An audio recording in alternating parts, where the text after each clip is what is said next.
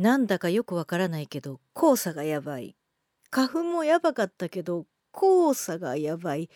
ほんと喉痛いし目パチパチするし声かすれるし黄砂やばい。オリエヨークのボー皆様こんばんはオリエヨークです。始まりましたボイスデリバリー。この番組はいつかガンダムの主題歌を歌ってやる目役という内容で解明を語っております。インディーズシンガーの私オリエヨークがお送りする4分間のトーク番組となっております。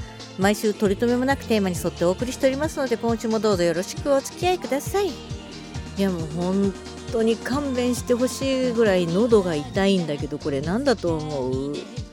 え耳鼻科に行った方がいいのかな？でも黄砂が原因だということは数日すればなんとかなるのかな？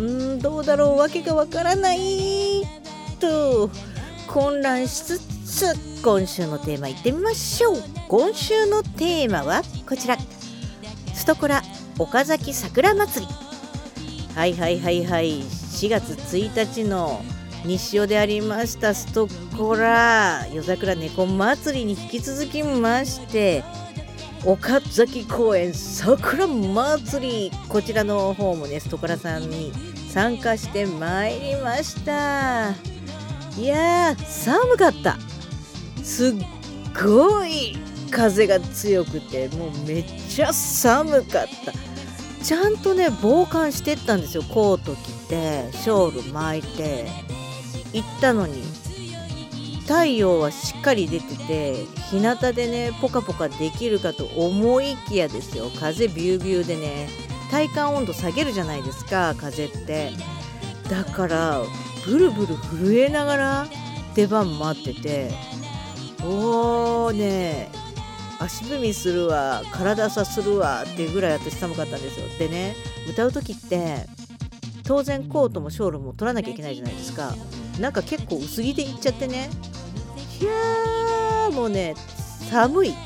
寒いんだけど不思議だよね人間って。ステージに立つとさ寒さ感じないんだよ。あれねいつも不思議なんだよね。暑さも寒さもね。思わず置いといて歌っちゃうんだよね。でストコラさんなのでねもちろんアコギでございます。今回もね主催者のヨッチさんに弾いていただきまして「猫の歌」と「最果ての先へ」と「ハードツービートと」はい歌ったんですけれども「猫の歌」とね「最果ての先へ」は前の週に歌ったんでいい感じでいけるんですけれどなんとですねハードツービートはうーん初めて歌うとどんな感じになるかわかんないってなんかドキドキしながら歌ったんですけれど自分の歌だからねなんとかなるもんだよね。気持ちよく歌わせていただきましたが今回ねなんと機械トラブルがありましてギターの音がね途中でね出なくなっちゃったんですよね。でも歌い始めたらさもう止めるわけにいかないんでそのままアカペラで歌いました。うんそれはねそれでいい感じにね収まったので結果オーライかなって思いますしトラブルはね生ものですからねライブは。つきものだしそれも含めてね楽しむのがライブなんで私全然気にしていないでございます。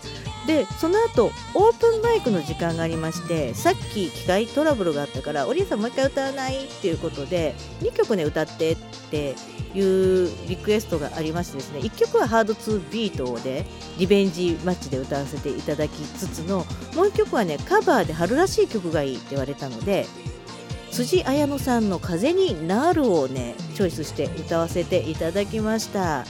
ちょっとね声が出るか心配だったんですけれどうん私の声帯いい感じで仕事してくれたのでこれからもバンバン歌っていくぜ。というわけで今週はこれまで。お相手オリオコでした。皆さんまた来週。バイバイ。